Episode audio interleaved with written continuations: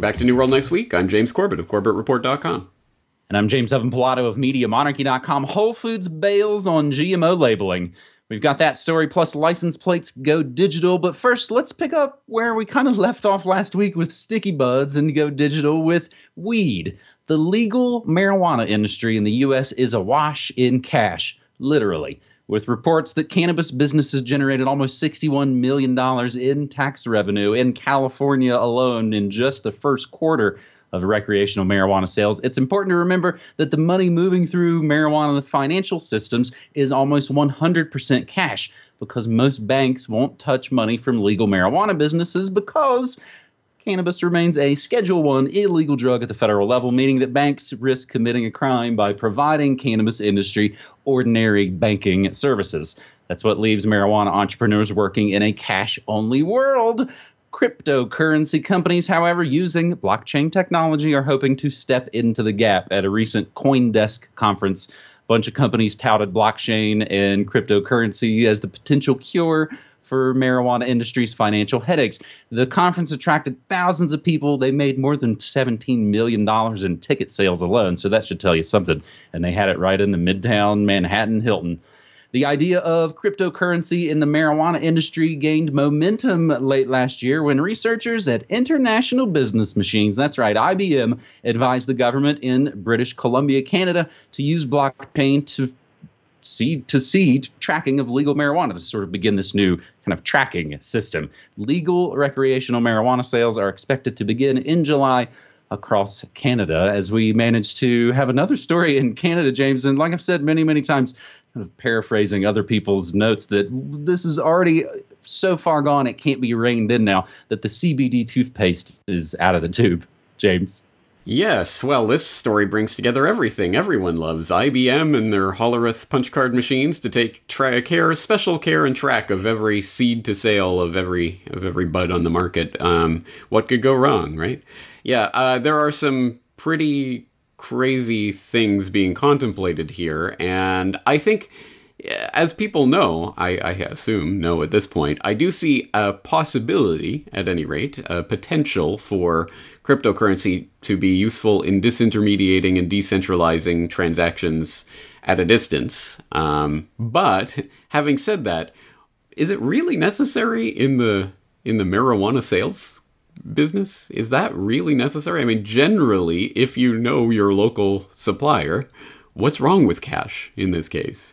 Or, I mean, you know, in this case, it doesn't seem like there's a much of a use case for it. I guess if you're buying something over the net or whatever, blah, blah, blah, sure. But uh, it just seems like this is the kind of thing maybe we don't want to be um, putting into that you know ledger type system for uh, for posterity. Because of course as people know i'm sure um, bitcoin has and will continue to be forked and forked and forked until it's govcoin.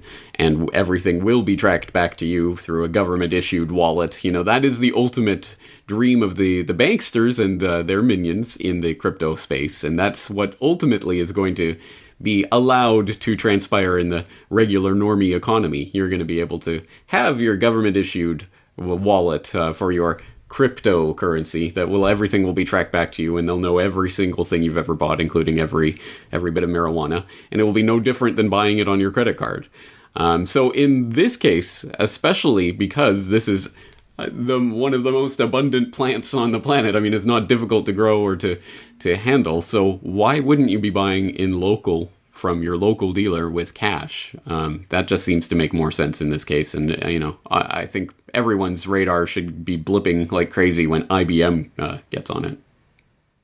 Well, now haven't we talked? It's been many, many years back, James. We've talked about community coins. Um, now the names of which are, they're going to escape me right now but that's as opposed to a cryptocurrency again a very local currency not us fiat dollars but your own you know i think maybe we've talked about the cascadia coin as maybe it related to the pacific northwest.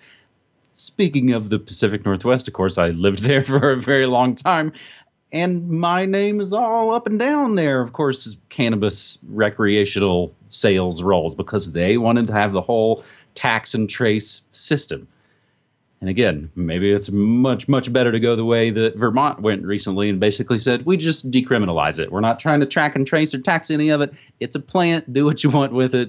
And fortunately, leaving themselves out of it. James, I suppose as one other sidebar, I kind of thought of this as again we're kind of talking about all the all the great things coming together at once. I did see a headline just a little bit ago that said the Bayer Monsanto merger has been approved at least in the U.S. portion. Of course, they have to give it the okay in all the different sorts of territories. Any other words on the uh, crypto cannabis, James? No, I think you uh, you raised some good points, but I, and I'm all for local community currencies and that sort of thing, including local uh, cryptocurrencies. But uh, again, in this case, I mean, just a, a let system or something like that can be run without the need for the crypto aspect of this. And I think uh, in with this case, in this use case for this substance, wouldn't it be easier just to transact in some sort of cash, whether U.S. fiat dollars or local crypto or local currency? The, classic the classic way. just like I'm not really interested in all those vapes and e-cigarettes and all those things. It's like I, I just like my things classic. James, our second segment this week goes from MJ to GMO a year after Whole Foods, and again, here's our here's our second week in a row where we are looking at the the Amazonian monster in all its sort of various tentacles. A year after Whole Foods was acquired by internet retail giant Amazon, the food company is backing off its commitment to ensuring that food suppliers inform the consumer and the store itself if their products contain GMOs. Now, this is a little bit of a got some details to it. So again, we'll always implore you to check out the stories for yourself. This story from Brandon Turbeville goes through all the points. I'm just breaking down to the main part for you. In an email sent by Whole Foods president and chief operations officer AC Gallo, they announced that the company was pausing its GMO food labeling requirements. The requirements were scheduled to take effect coming up on September 1st. Would have required the suppliers to disclose in their packaging whether or not their products contain genetically modified ingredients. The requirements, which were announced five years ago, we're now getting down to three months away from being implemented. As Business Insider reported, the Whole Foods bigwigs write that the pause is a response to suppliers' concerns about having to comply with two competing sets of rules. Whole Foods' own GMO labeling requirements and rules newly proposed by the United States Department of Agriculture, which are currently open for public comment. Whole Foods faces a choice. It can move forward with the original plan or defer to the government's less comprehensive plan. The company has the ability to be clearer, more stringent than the federal regulations requiring all foods that might contain GMOs to say so. Deferring to the USDA rules instead would require that some GMO products would be labeled as such, likely a sore point for non GMO advocates and not necessarily great for the Whole Foods brand. It would mean that the company that's long claimed the moral high ground would be no more transparent, as, at least as far as GMO labeling goes, than any other grocery store. James, it kind of seems like the public clamor against the Frankenfoods has kind of died down. Cassie and I were talking about this story a little bit earlier today, and it seems like it's died down one because all the big pharma food companies bought up all the competition, all the little guys, they get bought up a lot as I kind of track in my own food world order coverage. And I think number two, the rabble seems to have maybe as we've kind of talked about in the age of rage that seems to care more about identity politics and people's feelings in starbucks and those kind of situations. James? Yeah uh, help a brother in japan out. So uh, amazon bought whole foods? Amazon bought whole foods correct. And whole foods is still popular still trendy the trendies still shop there they do, and I'll have to tell you, sometimes that's the place to go to get some of the healthier products that you know and you trust. Well, all right. So, okay. Well, that's good info for me to know because I have no, I've never been in a Whole Foods in my life. Um, so I don't, I, I just know of the. Let me just say, if if if if you maybe just imagine if you maybe moved from a super hip city on the cutting edge of the foodie revolution and maybe moved to kind of a smaller town, you might suddenly discover Whole Foods has some of the things that you need. I wonder who's in that basket, James. yeah. All right. Okay. All right. Well, it's good to know. Um, so I, do get the sense that uh, there is not quite the uh, the the movement around um, the GMO issue as there was even just a few years ago, and I don't know why. I'm not exactly sure why that is either. But at any rate, it does seem people are not quite as concerned anymore, and the USDA coming out with these kind of well, you can tell us a little bit. We'll kind of sort of put a little bit of labeling on it. It pretty much makes people content enough, right? Um, so, uh, as always, I mean, ultimately, it's going to be the responsibility of the consumer to know what they're putting in their mouth. That's a huge thing. Oh, what a horrible thing. You can't ask us to have personal responsibility for what we're buying and eating, can you? Well, yes. And in fact, that's the only way it's ever going to work. Because if you're just waiting for some corporation to come along and tell you, oh, this is GMO, uh, well, you can continue waiting for the rest of your life and probably never get what you're looking for. So um, we've talked about it before the, um, the uh, GMO project and other things that are. Uh, with regards to this this independent labeling or independent um, um apps and things like that that you can download to find out more about uh, the GMO products that go into it. But I think it's pretty safe to say at this point, if you're eating processed foods in the United States at this point, you're eating GMOs. There's just going to be no way around that. So, once again, it's more about what you can do to disintermediate from that system and to actually know your know your grower, know your producer, know your local farmers is going to be more and more important as we go into this brave new future. So anyway, Whole Foods maybe isn't the the answer that people may have thought it was going to be at some point years ago before Amazon bought them out. But hello, Amazon, I don't think this is going to be your friend for very much longer. And and now we've had two stories in a row where basically the lesson is know your grower. Our third and final story this week, James, takes us to something I was talking about recently on one of my morning shows. I was talking about automated license plate readers, ALPRs, or just plain LPRs as they're sometimes referred to. And much like last week's cover story here on New World Next Week about Amazon pushing their new facial recognition system, one of the largest LPR manufacturers of these license plate readers, they're called ELSAG, E L S A G. I've never heard of that name before. They probably like to keep it sort of below the radar, if you will. ELSAG has announced a major upgrade, meaning that it's going to be that much harder to get away from the automated license plate readers. So I wanted to talk about that story here a little bit, but then I see from one of our listeners using hashtag New World next week that maybe that license plate reader upgrade might already be kind of a, a, a moot thing, as we see on our final story here this week.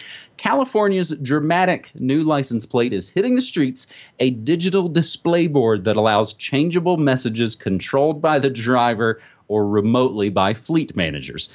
The new plates use the same computer technology as Kindle ebook readers. There's again that that's the Amazon ebook along with a wireless communication system. They come with their own computer chips and battery. Motorists who choose to buy the plate can register their vehicles electronically and eliminate the need to physically stick tags on their plates each year like a caveman.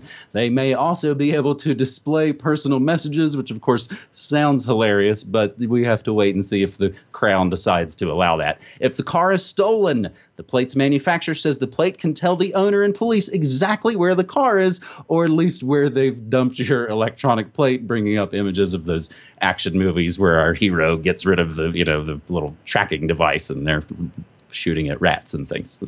Total Recall reference. California has been, of course, they're of course always at the vanguard of this, quietly prepping this rollout this year. It is, of course, the first state to try this new electronic license plates. Dealerships are expected to sell the plates for the low, low price of six hundred and ninety-nine dollars, not including installation costs or the monthly fee. Plates are not available through the DMV, the Department of Motor Vehicles. Some drivers are questioning whether the device's communications could allow the state, the police, or private companies, or those are all the same things, to track a driver's movements. An editor at the driver website said, quote, What little privacy we have left is annihilated. This makes sense for fleet management. For my personal car, no thanks. James, we've been documenting the end of driving for quite some time here now on New World Next Week. Yep, and here's the next stage of it. Yeah, interesting. I guess if there's a through thread from our stories today, it's that, uh, of course, the government wants to track absolutely everything on the planet every marijuana plant, every license plate, every driver, everything that you do, everywhere that you go, everything that you buy. But don't you dare think about trying to track whether this or that contains GMO ingredients. Now, that, that's crazy. We don't want. No, no, no, no. That's not what this technology is for. It's for tracking you and everything you do. Anyway, I think we know, you know, the overall trend of all of this and people who are again going to willingly line up and purchase one of these tracking plates for $700, not including installation and monthly fee, so that they can display a personal message? I don't know. Uh, I cannot imagine. I mean, I, again, I guess, yeah, for fleet cars and that kind of thing, I guess I could imagine some sort of utility for it, but who on earth would buy this for personal use until it's mandated by the by the government? and that's i imagine that's really the way we'll probably see this first we'll see it and again this, this, article goes through and makes lots of references to you know fleet management you know places that own a bunch of vans a bunch of cars those kind of corporate places james those will probably be really the first place that we roll it out you'll look and see and be like oh man look their license plate oh it has their logo and its logo and slogan and all those sorts of things and it'll be a, a new whiz bang thing that then again that's how it kind of works. You know, the kids will clamor for it. Mom, I can't. You know, you suck. You don't have the new E plates. Our car's lame. That's I guess we've worked it all out from there, James. Yeah, I guess so. Uh, it's kind of sad, but predictable. So we'll include a couple extra supplemental show links. Actually, on all those stories, they'll have some related links. As again, everything we say and play will always be included in the show notes. James, aside from this week, which I'm taking uh, this week off from the live broadcast, typically speaking, MediaMonarchy.com slash listen Monday through Friday has all the news, music, and memes. James. All right. Well, looking forward to you getting back in the saddle next week. Is that right? Yep, for sure. All right. Well, until then, uh, stay tuned to CorbettReport.com and MediaMonarchy.com. James, thanks for three good stories. Thanks, buddy. Take care.